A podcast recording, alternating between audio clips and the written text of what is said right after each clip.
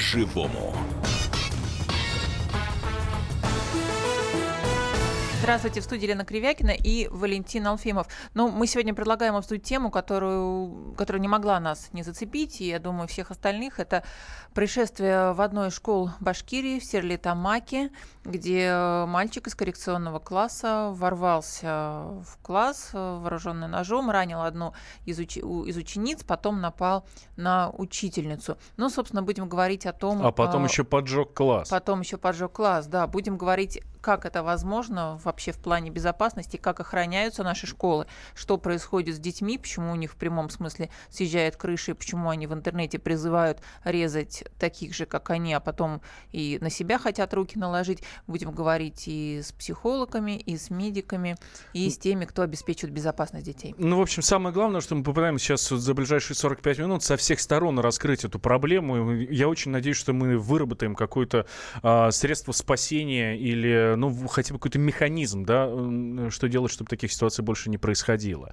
А, давайте вы тоже подключайтесь к нам. А, пока Viber, WhatsApp, я думаю, что телефонные звонки будут ближе к финалу нашей программы. Кто виноват? Кто виноват? Главный вопрос. Ну, все, кто виноват и что делать, да? Давайте пока, кто виноват?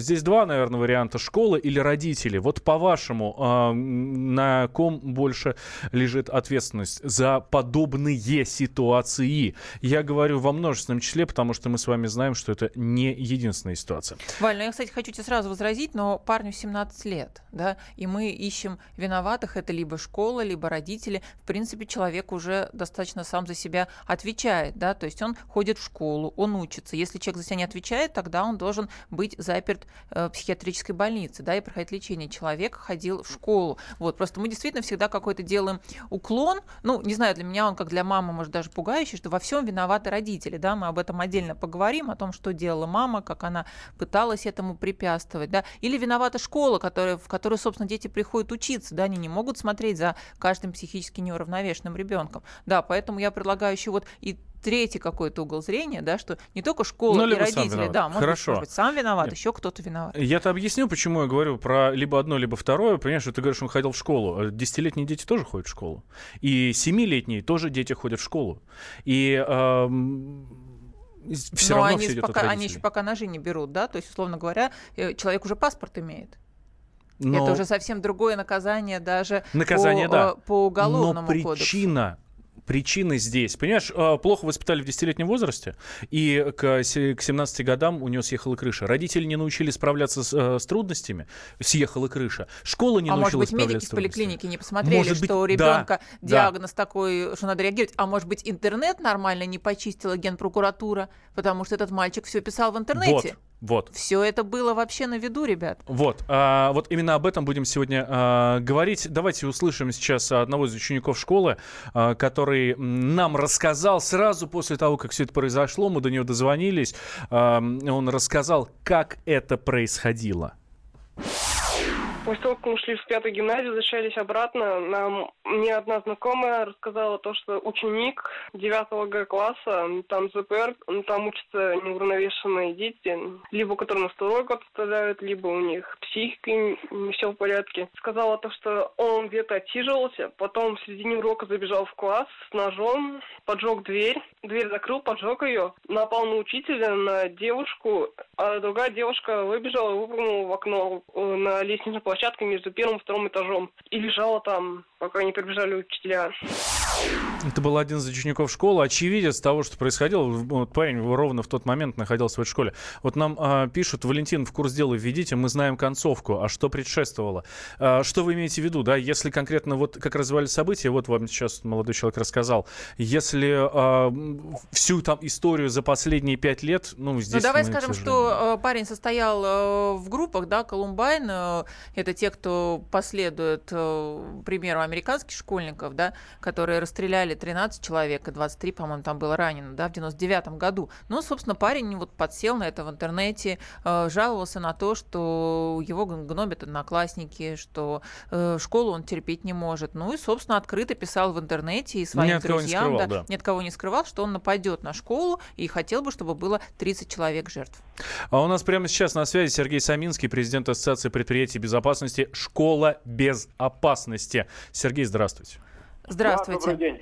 Слушайте, добрый день, уважаемые слушатели. Первый вопрос, который э, приходит в голову после того, как происходит что-то, ну вот подобная история, да? Мы с вами после Перми э, общались ровно о том же. А потом произошло Улан-Удэ. Это только в этом году. В прошлом году там вообще больше десятка подобных нападений. Да, в этом году это четвертая, к сожалению, история. Четвертая. А, а вот, вот я прям просто скажу, что, собственно, приведу слова директора школы Натальи Муратовой, да, вот этой башкирской школы. Она сказала, что рамки металлодетектора в школе работали плохо, срабатывали абсолютно на все, как на нож, так и на мобильный телефон. Поэтому этими рамками перестали пользоваться. Следственный комитет обыскал офис охранного предприятия, которое отвечало за пропускной режим в школе, изъял документацию. Росгвардия заявила, что проверяла школу в феврале и не выявила нарушений.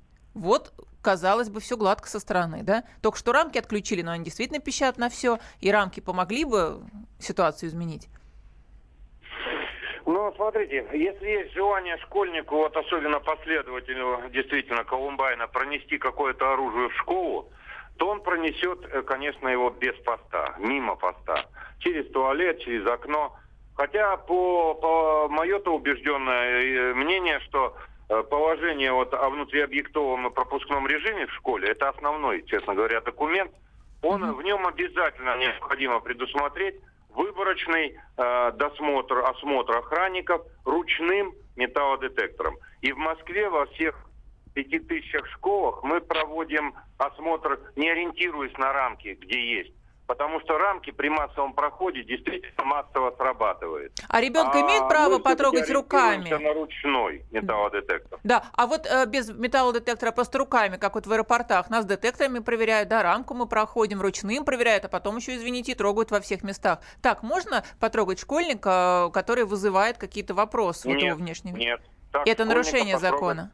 По закону нельзя. Так можно только досмотреть ручным металлодетектором определенные группы, начиная там с шестого класса, да, и если пищит, да, ручной металлодетектор, то, согласно положению о внутриобъектовом и пропускном режиме, э, предлагается школьнику добровольно предъявить все свои вещи, и там пальто, плащ.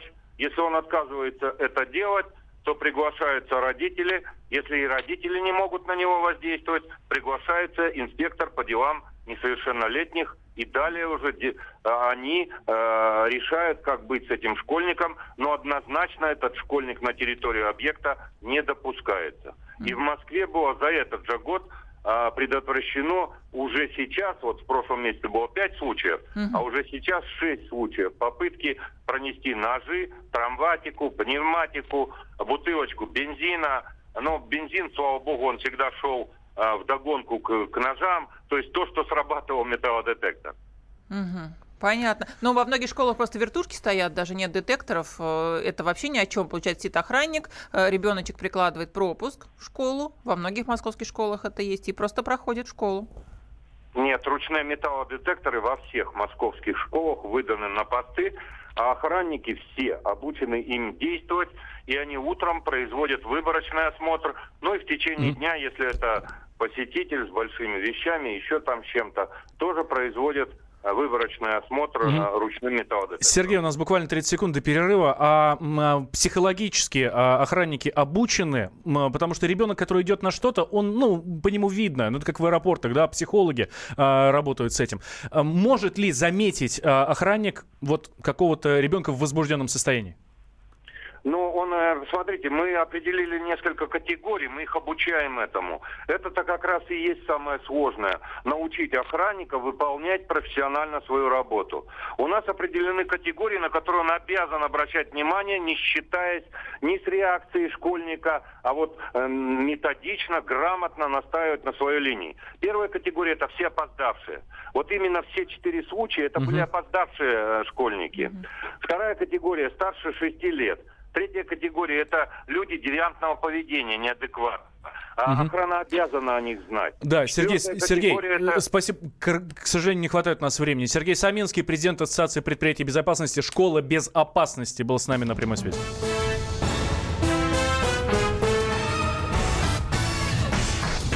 По-живому.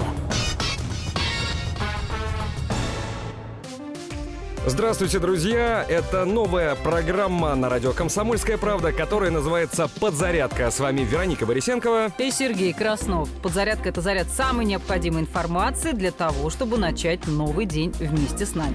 Мы работаем по будням с 7 до 11 по московскому времени. На подзарядку становись.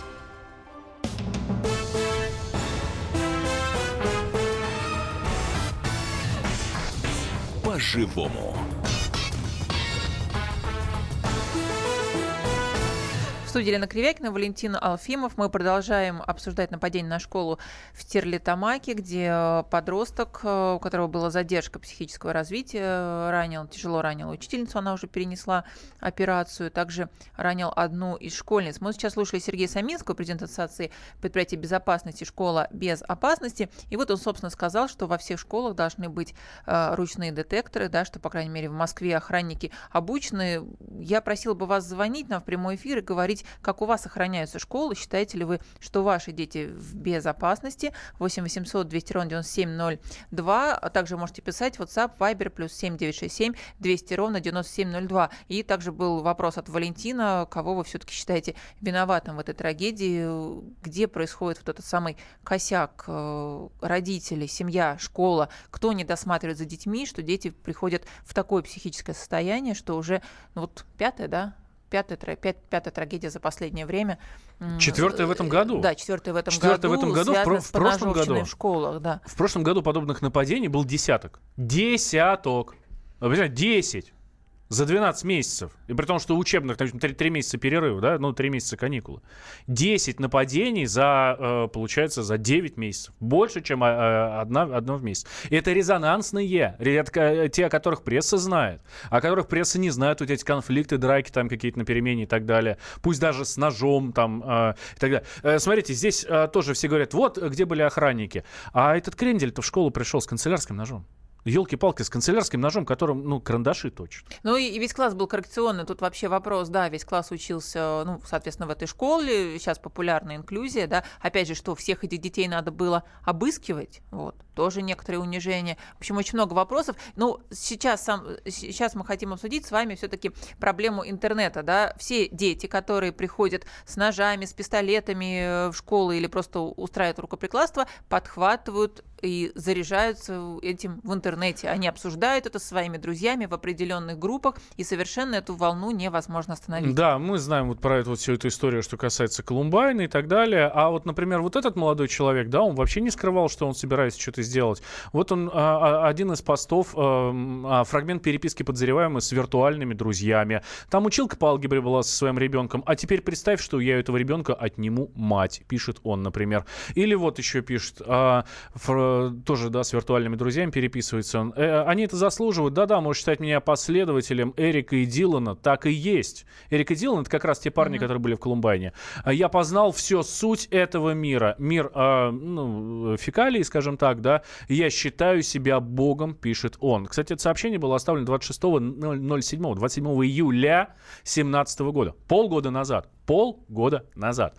А, и дети об этом, друзья все знали об этом, с кем он общается. Да, кстати, вчера э, в Совете Федерации выступал генпрокурор Юрий Чайка, и сенатор Елена Мизульна сказала, что у нее есть справка, которая подготовлена там Лигой Ассоциации интернета, э, в которой этот случай за, зафиксирована вся эта переписка, и зафиксировано огромное количество подобных вещей, что ну, просто класс, планируется, да, Мизульна сказала, что сейчас планируется ряд нападений, в апреле, в мае будут акции в школах, да, с резней, с, с, э, с драками, с убийствами, что ну, дети это планируют, да. Ну, мы, ну, Генпрокуратура конечно... обещала разобраться, тем не менее в интернете это все есть. Вот. И а как за интернетом следят? Мы сейчас об этом как раз и поговорим. У нас на связи Урван Парфентьев, координатор Центра безопасности интернета и ведущий аналитик регионального общественного центра интернет-технологий РОЦИТ.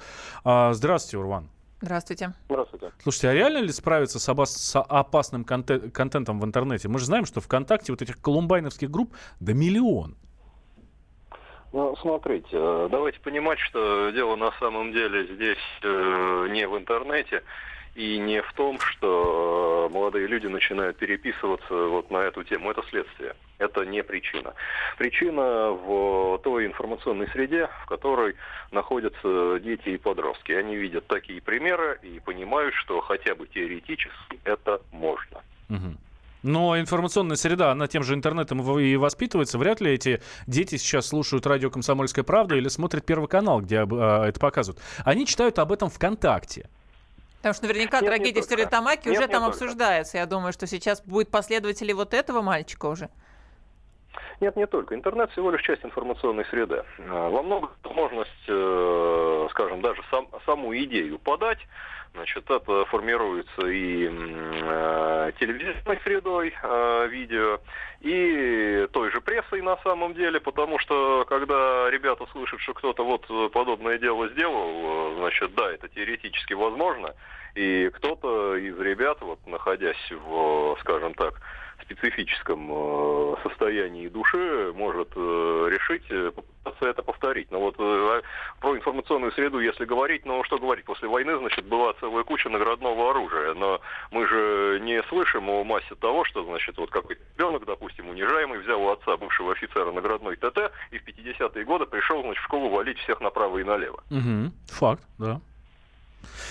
А... То есть во многом на самом деле, во многом на самом деле это определяется именно информационной повесткой, тем, что ребята видят в обществе. И вот э, те группы, когда это в социальных сетях или в мессенджерах начинают обсуждать, э, кто-то высказывает желание это повторить, это следствие, это не причина. Но при этом эти, эти же ребята э, пишут в интернете о проблемах, что постоянно эти сайты блокируются, им приходится приходить на новые адреса. То есть проблемы государство все-таки создает. Государство фильтрует эти сайты, но получается что множатся новые, да, мы не можем создать информационный вакуум. Дети подпитываются в интернете. Нужно ли все-таки этот контент как-то, ну, еще, еще сильнее ужесточать подход к интернету, как вы считаете? Э, ну, э, понимаете, э, я повторюсь, что наличие подобных обсуждений в интернете – это сигнал, это не причина. Сигнал нужно качественно отрабатывать, отрабатывать, конечно, не правоохранительными мерами. То есть нужно, во-первых, искать причину, то есть почему ребенок готов скажем так, что-то подобное совершить, и дальше включать воспитательную функцию, то есть включаться здесь э, самим же преподавателем, в первую очередь гуманитарных дисциплин, классным руководителем, психологом. Ну, тут по-хорошему вообще психиатра с носилками отправлять, а не гуманитарные дисциплины, мне кажется, подтягивать, когда ребенок открыто пишет Нет, полгода, э... что он готов перерезать полкласса. Да какой полкласса? Целый класс? Он 30 человек хотел но, А, здесь, здесь, опять же, на мой взгляд, немножко радикальная точка зрения.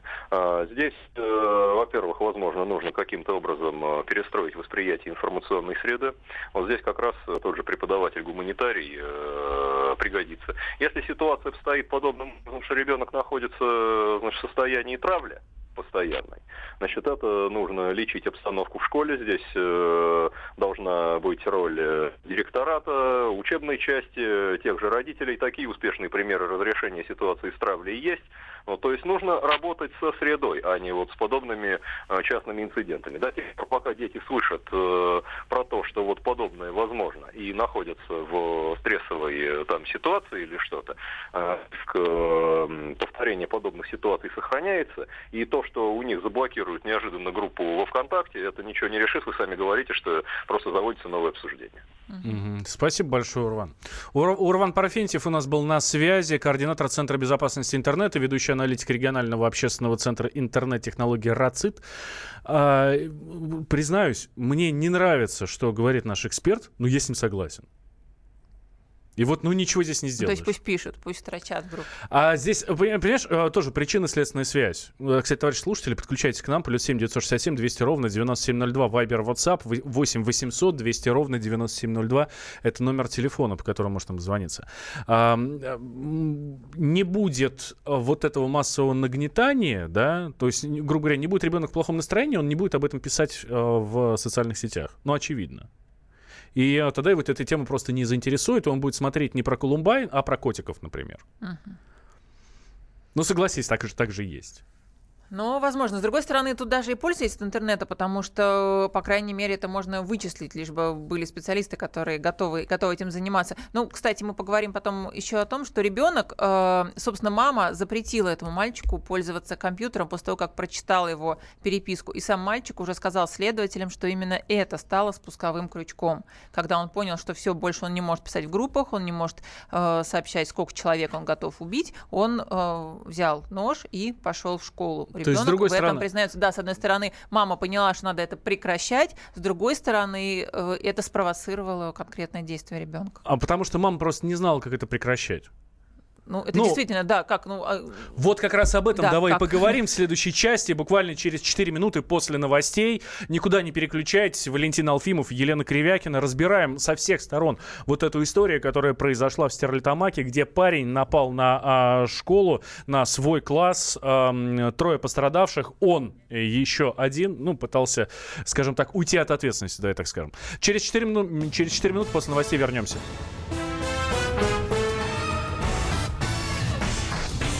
По-живому.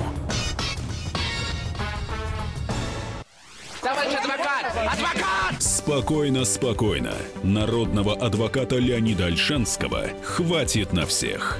Юридические консультации в прямом эфире. Слушайте и звоните по субботам с 16 часов по московскому времени.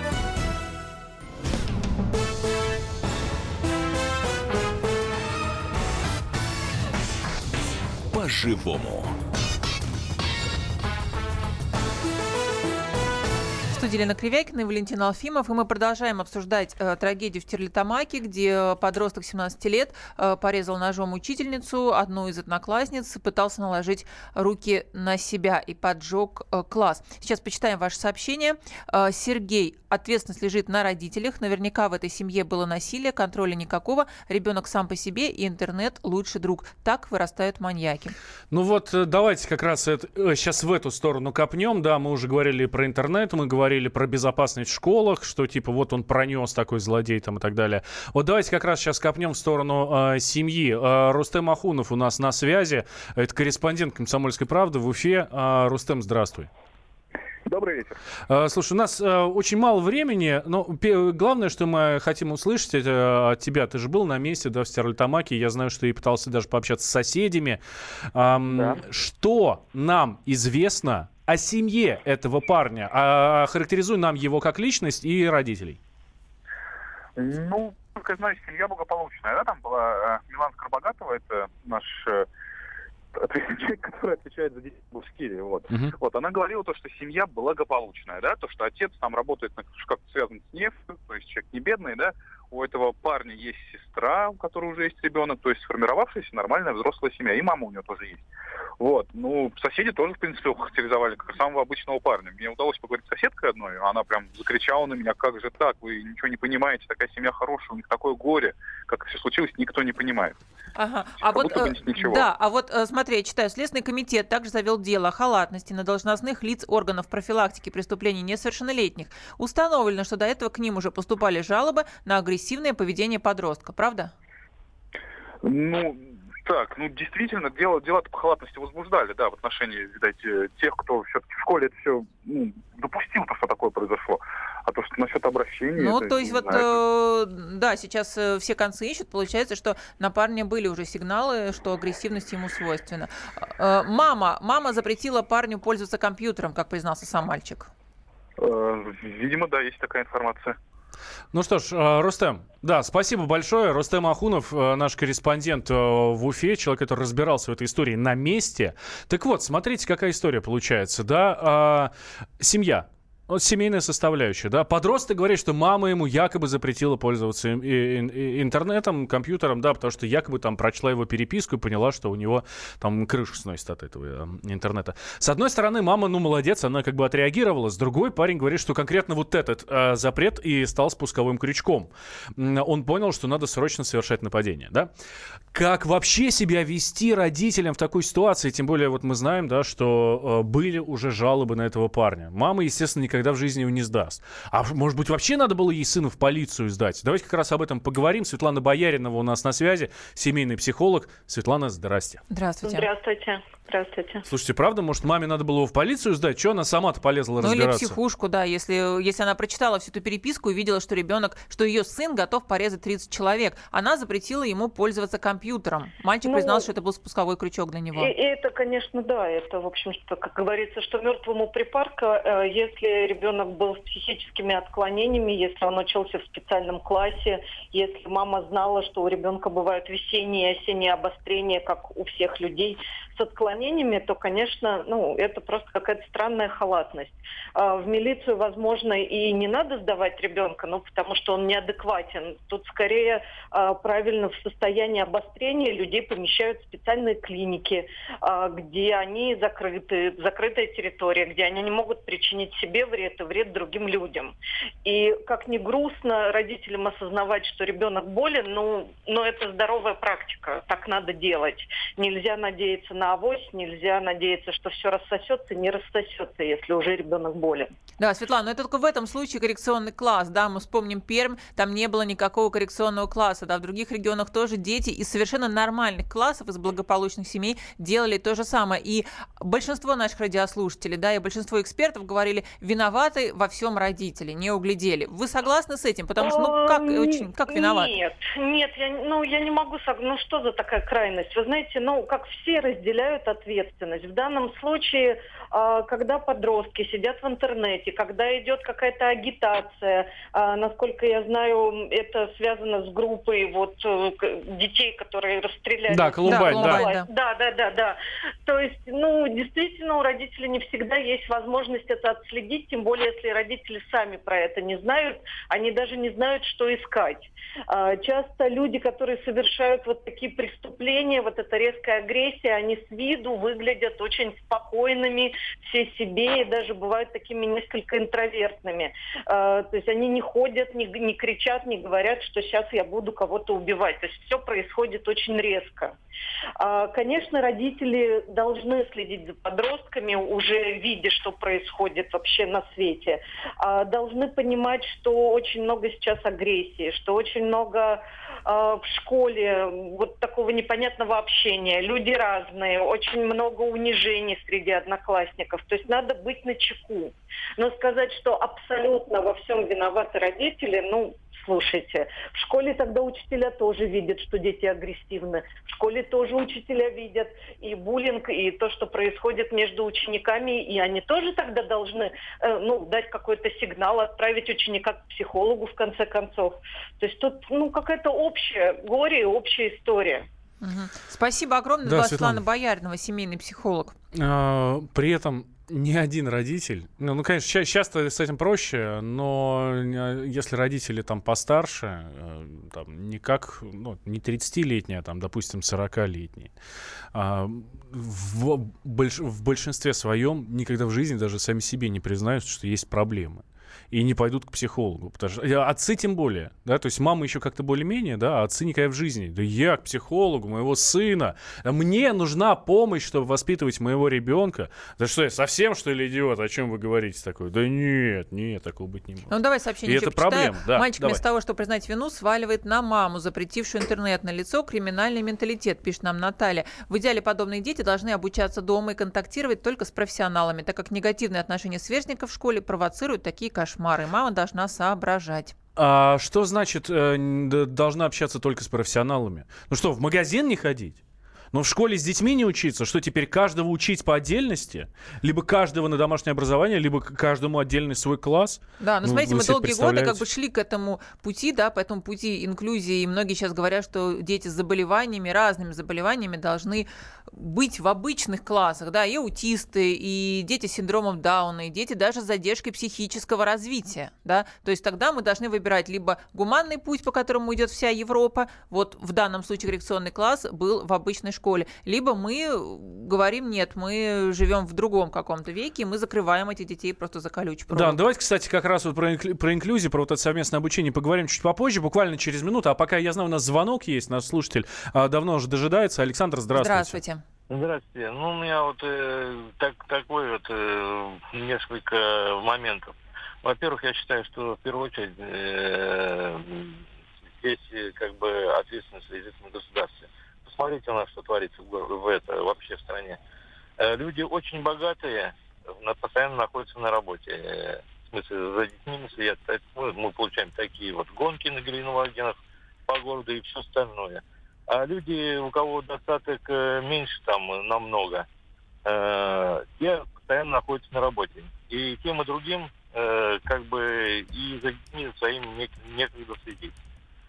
Второе сейчас, значит, в школах отбирают людей по, в классы по э, как бы проходит тестирование и набирает ну, с большим э, IQ, значит, в одни классы, у кого меньше, в другие. Раньше такого не было. Посмотрите, э, сейчас что творится, коррекционные, ну, люди как-то хотят э, выделиться из этой, из общей группы. Слушайте, ну, и, я, ну, я с вами не соглашусь, да, у нас мало времени просто, извините, поэтому не дали вам договорить, я с вами не соглашусь, я, например, когда учился в школе, это было в 90-х годах, э, собственно, с 91-го я в школе учился, да, э, был класс Г всегда. А, Б, потом В, ну так более-менее, и класс Г. И все прекрасно понимают, это класс Г, да, все очевидно. Ну так было. В 90-х годах так было. И ничего. А сейчас у меня дочка учится в классе э, Д, и это нормальные умные ребята там учатся. Читают лучше всех из своей параллели. Да, вот Здесь наш, с вами соглашусь. Да, наш, а, вы, да. а, а, а экзамены какие-то проходят? Слушайте, я, конечно, не знаю, как там в том же Стерлитамаке, но в Москве все по районам. Вот все по районам. Ты в какой, какой школе приписан, такой пойдешь. Наш слушатель Вячеслав считает, что пишет, если посчитать количество российских школ и количество инцидентов в этих школах и сопоставить с Нет? количеством инцидентов в школах других стран, любых Азии, Европы, США, получается, что данная история в Терлитамаке выеденного яйца не стоит, так как даже в статистическую погрешность не попадает. Вячеслав, ну мы специально для вас говорили, что 4 случая только за этот год, вот за прошлый год уже Да. десятки случаев, да, и, собственно, э, то, что когда-то было дикостью для нас, да, когда мы смотрели телевизор и думали, ну нифига себе, они в США там совсем с ума сошли, да, эти американские подростки жиру бесятся, а наши дети не такие. Вот теперь мы видим, что наши дети становятся такими. Поэтому я не согласна с вами про статистическую погрешность. Этот случай уж- уже выходит, по-моему, за рамки статистической погрешности. Хорошее сообщение. Привет, КП. Генетика правит бал в любой семье. Если в ребенке заложена агрессия, то ЧП ожидаемо, пишет Сергей из Красноярска. Сергей, агрессивных детей миллион. Ну, не миллион, Да, да. ладно, меньше. Но здесь уже, здесь уже очень важно отношение родителей. Эту агрессию всегда можно перевести в правильное русло. Например, отдать ребенка в боевые единоборства. И просто и ваш ребенок будет просто чемпионом. Вот и все. Звонок у нас есть. Максим на связи. Максим, здравствуйте. Здравствуйте. Здравствуйте. Вы знаете, ну, просто такой вот комментарий. Э, вот этот случай, и вот вы только что сказали, что это уже не статистическая погрешность. Тут просто нужно сделать вывод. Вот тем, у кого уже взрослые дети, я не знаю, как они их ограничат от социальных сетей компьютера, но э, вот э, что касается вот детей, которых растут, их еще можно защитить. У меня трое детей, вот старше 12 лет. У нас с интернетом вообще, то есть никакого доступа. У них нет, телефоны совсем простые. Э, если нужно... Это вы запрещаете, по да? школе- Вы знаете как? Ну, вначале я просто ограничивал, а потом, потом у них просто ну, интерес это не появляется. Она приходит со школы, рассказывает что-то, что там может. Мы смотрим вместе. Но так, чтобы они были предоставлены сами интернету, такого нет. Потому что никогда мы не, не сможем следить, понимаете? Вот даже если купить тот телефон... Да, согласна. Но на самом деле очень должно быть хорошее такое доверие, да, между родителем и ребенком. Ну, в этой семье, вот сейчас нам позвонили, в этой семье явно доверие есть. Вас с этим можно только поздравить. Не каждый ребенок будет сидеть и с родителями смотреть интернет. Он пойдет к своему однокласснику и сядет смотреть там. А потом, э, когда придет домой, расскажет, не дай бог, расскажет, а им родители скажут, ты чё, обалдел, что ли? Чё ты там смотришь? Там, зомбаки какие-то, что, убийства там у тебя? Нет, нельзя, смотри, котиков только. Или смешариков каких-нибудь. Не ну хотят, уж они там. не хотят котиков, да. Да, это правда. А дружите со своими детьми, любите их и интересуйтесь тем, что они, чем они занимаются. Это залог успеха, говорят абсолютно все специалисты и не только. Елена Кривякина, Валентин Алфимов с вами были. Спасибо, что нас слушаете. По-живому.